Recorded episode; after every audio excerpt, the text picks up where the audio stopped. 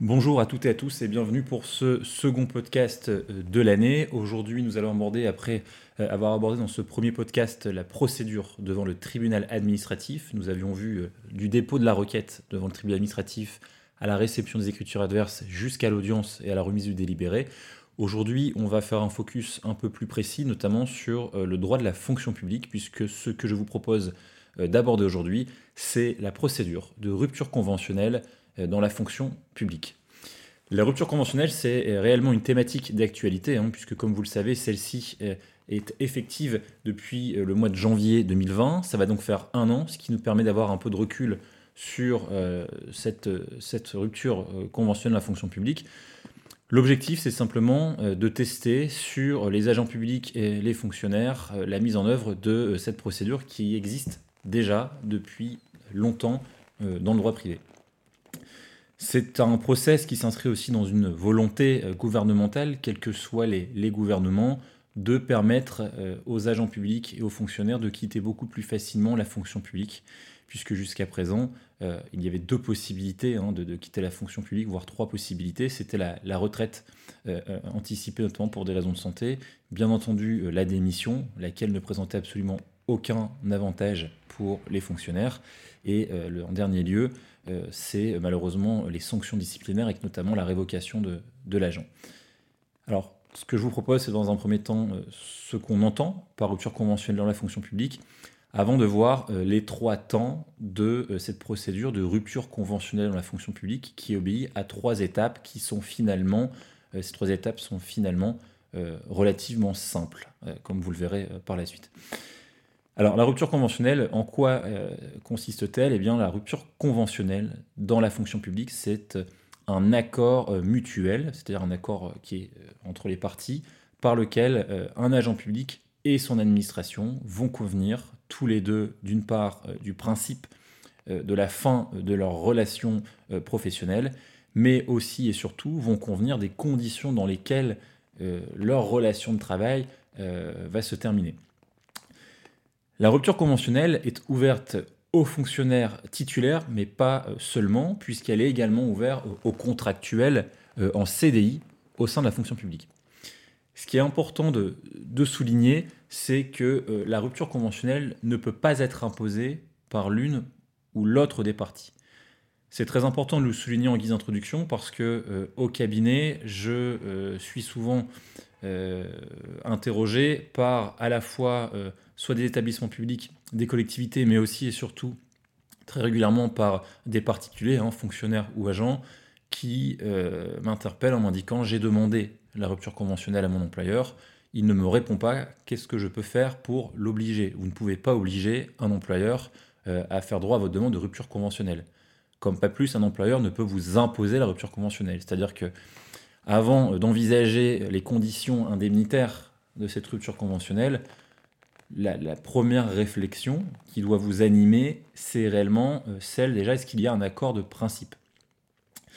Pourquoi est-ce que je me permets d'insister sur ce point? Parce que euh, stratégiquement, euh, par exemple, si vous souhaitez faire appel à un cabinet d'avocats en droit public pour vous assister et vous conseiller dans le cas d'une rupture conventionnelle, avant d'engager des frais auprès de ce cabinet pour que vous puissiez être accompagné pour négocier au mieux l'indemnité de rupture conventionnelle, vous pouvez d'ores et déjà euh, tâter la température auprès de votre employeur pour déjà euh, euh, vous assurer que sur le principe même de la rupture conventionnelle, il n'y a pas de difficulté. ça ne sert à rien de multiplier les études, les relevés de situation et d'envisager l'indemnité possible s'il n'y a pas d'accord possible sur le principe de la rupture conventionnelle. Alors, comment ça se passe très concrètement? Dans un premier temps, je vais vous expliquer euh, les différentes étapes, donc il y en a trois, et puis on verra ensuite, euh, dans, un dernier temps, euh, concrètement comment ça se passe. En premier lieu, pour commencer, vous écrivez à votre employeur, personne morale de droit public, un simple courrier qui est extrêmement simple, ça peut être un courrier de, de 4 à 5 lignes, et dans ce courrier, vous interrogez votre employeur en lui indiquant que vous souhaitez bénéficier des dispositions relatives à la, rupture conventionnelle dans la fonction publique. Qu'il s'agisse de la fonction publique d'État, territoriale ou hospitalière, c'est le même, processus. Vous écrivez par courrier recommandé avec accusé réception à votre employeur et vous sollicitez cette, cette rupture conventionnelle. À réception de ce courrier, votre employeur va vous convoquer pour vous proposer un entretien. Cette convocation, elle n'arrive pas obligatoirement. C'est-à-dire que si vous ne recevez pas de réponse à votre courrier, ça veut dire que votre employeur euh, vous refuse implicitement cette procédure de rupture conventionnelle. Ce courrier, dans quel délai euh, intervient-il? Eh bien, euh, ce courrier qui va vous convoquer à l'entretien, c'est la deuxième étape. ce courrier va vous convoquer un entretien entre 10 jours et un mois après la réception du courrier. Donc dit autrement, si vous écrivez à votre employeur pour bénéficier de la rupture conventionnelle, mais que plus d'un mois euh, s'est écoulé depuis la, réception par la poste de l'accusé réception, et que vous n'avez pas eu euh, de réponse pour euh, vous, demander de venir, de venir en entretien, eh bien cela veut dire tout simplement que la procédure de rupture conventionnelle ne sera pas menée à son terme. Ça veut dire que c'est l'option l'option qui est quand même la plus rare pour avoir mis en œuvre plus d'une vingtaine de ce type de procédures depuis maintenant un petit peu moins d'un an. Euh, dans 90% des cas, euh, il y a quand même un souhait, une volonté de rencontrer les agents et euh, leurs conseils pour envisager les conditions de sortie des effectifs de la fonction publique. Pourquoi? Parce que ça, ça arrange l'administration parfois en termes financiers de pouvoir sortir définitivement des effectifs, donc c'est la radiation des cadres, des effectifs de, la fonction publique, les agents, et puis l'agent forcément lui, y est favorable, puisque si vous demandez cette structure conventionnelle, c'est que bien souvent vous avez déjà un, projet professionnel, un projet professionnel derrière. Donc votre employeur euh, vous répond, vous convoque à cet entretien. Euh, cet entretien, c'est la deuxième étape de euh, cette procédure de rupture conventionnelle. Cet entretien, comment se passe-t-il? Eh bien, c'est ce que moi j'indique tout le temps à mes clients, c'est pas de stress, puisque, encore une fois, euh, on n'est absolument pas dans une procédure contentieuse, on est dans une procédure amiable. Donc il n'y a pas d'appréhension particulière à avoir euh, lorsque vous vous rendez à cet entretien pour plusieurs raisons. La première, c'est que euh, si on vous demande de venir, c'est que, semble-t-il, il y a déjà un accord de principe sur le fait qu'on va faire droit à votre demande de rupture conventionnelle, puisque on ne va pas vous convoquer à un entretien de rupture conventionnelle si c'est pour finalement si on part de du, principe qu'il n'y aura pas de suite. L'administration n'a pas de temps à perdre et vous, bien entendu, vous n'avez pas de temps à perdre non plus de vous rendre à un, entretien qui, n'aurait pas d'issue euh, favorable. Pourquoi euh, Seconde raison, est-ce qu'il n'y a également pas d'appréhension particulière à avoir dans le cadre de cet entretien? Parce que vous pouvez être assisté euh, au cours de cet entretien par soit votre représentant syndical ou bien entendu par, par votre avocat.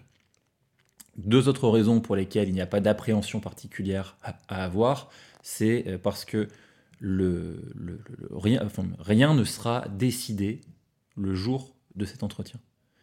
C'est-à-dire que, contrairement à une idée répandue, il ne faut pas se dire je vais me rendre à cet entretien, je ne vais pas avoir la parole, je vais me sentir obligé d'accepter des conditions de sortie qui ne me conviennent pas. Soyez sans crainte, c'est absolument pas de cette manière que ça se passe, puisque vous vous rendez à l'entretien.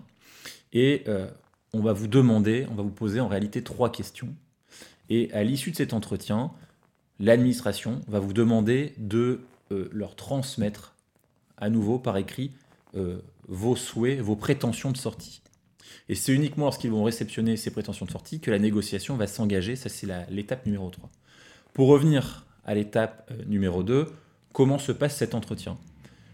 Vous vous rendez en mairie, dans votre centre hospitalier ou au niveau euh, de votre employeur euh, fonction publique, fonction publique d'État. On va prendre l'exemple le plus simple, centre hospitalier ou euh, la fonction publique territoriale. Vous vous rendez en mairie ou au sein, souvent c'est au sein de la DRH de l'établissement hospitalier ou de la mairie. On vous reçoit, en général l'administration, il y a 4-5 personnes de l'administration, il y a vous et votre avocat.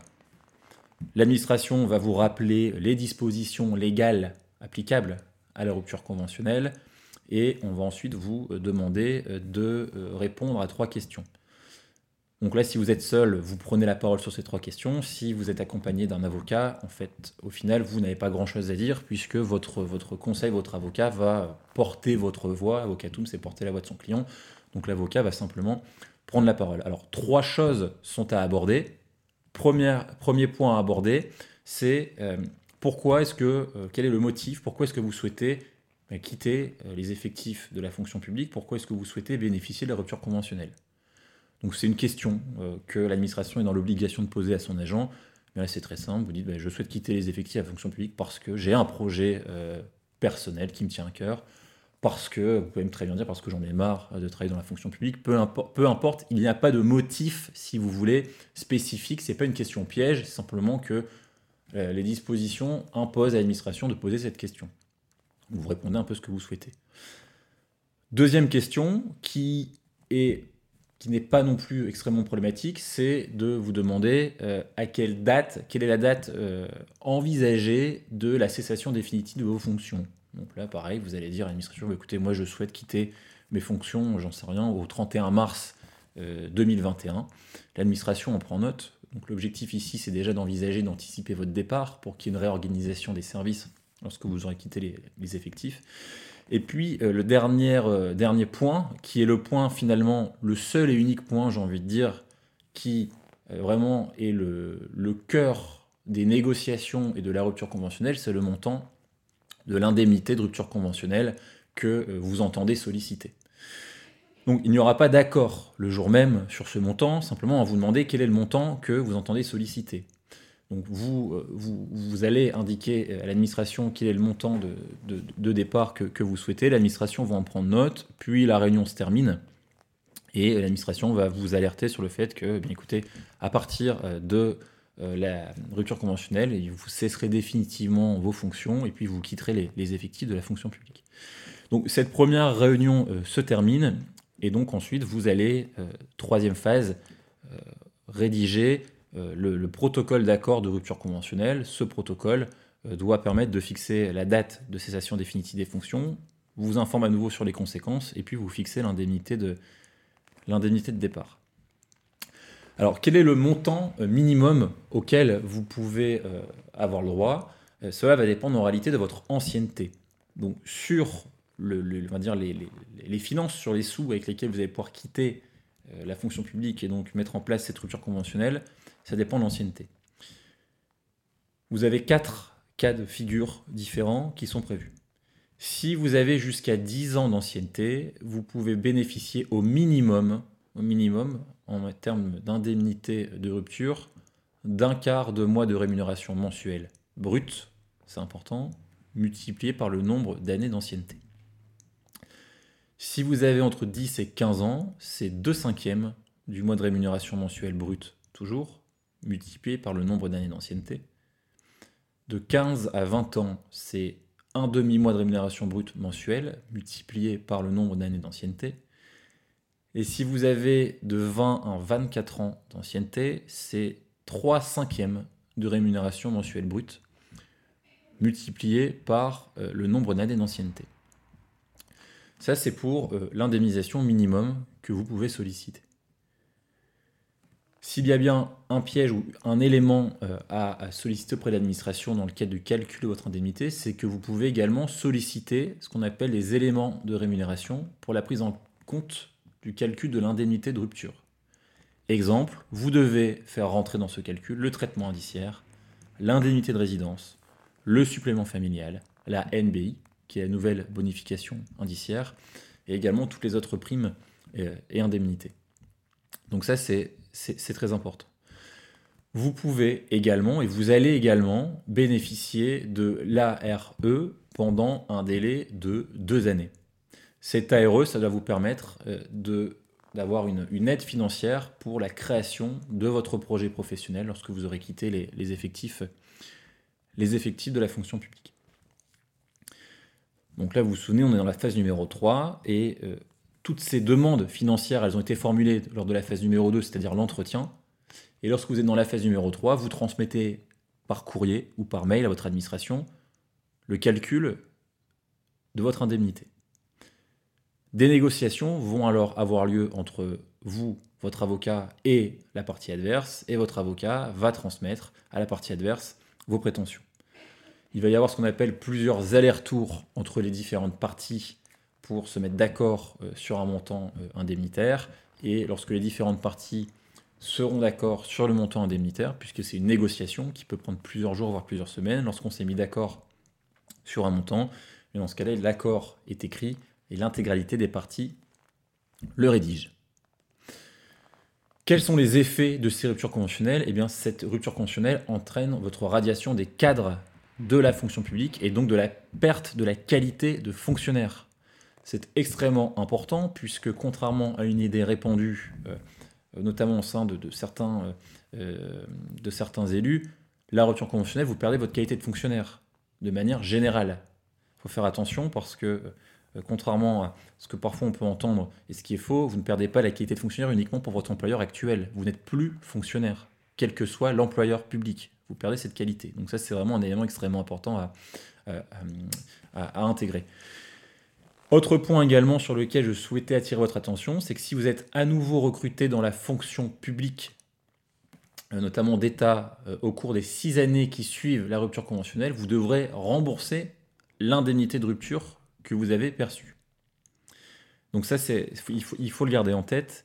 Et euh, dernier point, s'agissant de cette, de cette rupture conventionnelle, à compter de la signature de l'accord, donc de l'accord sur les conditions financières de rupture conventionnelle, ça ne sera officiel que dans un délai de 15 jours, 15 jours après. Pourquoi? Parce que vous bénéficiez, vous, en tant qu'agent, mais également l'administration, d'un droit de se dédire, c'est-à-dire que chaque partie peut finalement, au bout de 15 jours, elle a 15 jours pour faire valoir son délai de réflexion et finalement se dire bah, écoutez, je ne souhaite plus, finalement, après réflexion, donner suite à cette procédure de rupture conventionnelle.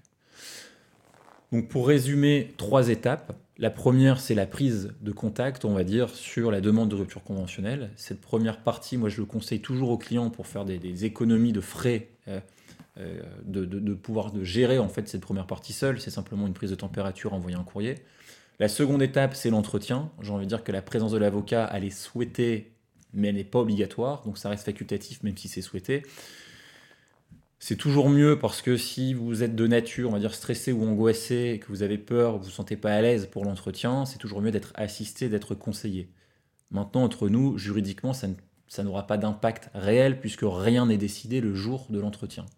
Par contre, là où c'est très important d'être accompagné d'un conseil, c'est surtout pour la phase de négociation et pour la phase de vérification notamment de l'accord.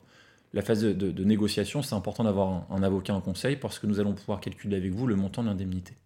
Et surtout, euh, négocier, peser dans la négociation avec l'administration. Négocier, peser dans la, négociation avec l'administration, c'est échanger avec nos interlocuteurs au sein des établissements publics, des collectivités ou de l'État pour pousser au maximum l'indemnité. Comment est-ce que pour pousser au maximum l'indemnité? Eh C'est en plaidant votre cause, notamment sur des difficultés, par exemple, que vous auriez eu à subir au cours de votre parcours au sein de la fonction publique. C'est aussi évoquer le projet qui est le vote pour les années à venir. Donc ça, c'est pour la phase numéro 3, où c'est quand même hautement, très hautement conseillé d'être d'être assisté, parce que n'oubliez pas qu'une fois que l'accord est signé, qui est devenu définitif, vous ne pouvez plus faire marche en arrière. Donc c'est très important d'être bien conseillé. Voilà un petit peu pour les, différents points euh, à intégrer dans le cadre de cette euh, procédure de rupture conventionnelle, hein, qui est une procédure, comme son, nom l'indique, conventionnelle, qui n'est pas contentieuse, ce qui veut dire que, encore une fois, c'est une négociation entre les différentes parties. Si vous souhaitez obtenir bien entendu davantage d'informations sur cette procédure de rupture conventionnelle, vous pouvez soit aller sur le site servicepublic.fr qui est extrêmement bien rédigé. Si euh, au contraire vous souhaitez être assisté plus concrètement, nous pouvons bien entendu répondre à l'intégralité de vos sollicitations. N'hésitez pas à nous contacter euh, par mail ou dans les commentaires euh, du podcast ou de la vidéo. Et bien entendu, nous, nous tenons pardon, à votre entière disposition pour répondre à vos différentes interrogations. Prochainement, nous abordons dans un troisième podcast la notion de référé suspension devant le tribunal administratif, qui est une procédure qui est très spécifique. En attendant, à bientôt. Merci de votre écoute.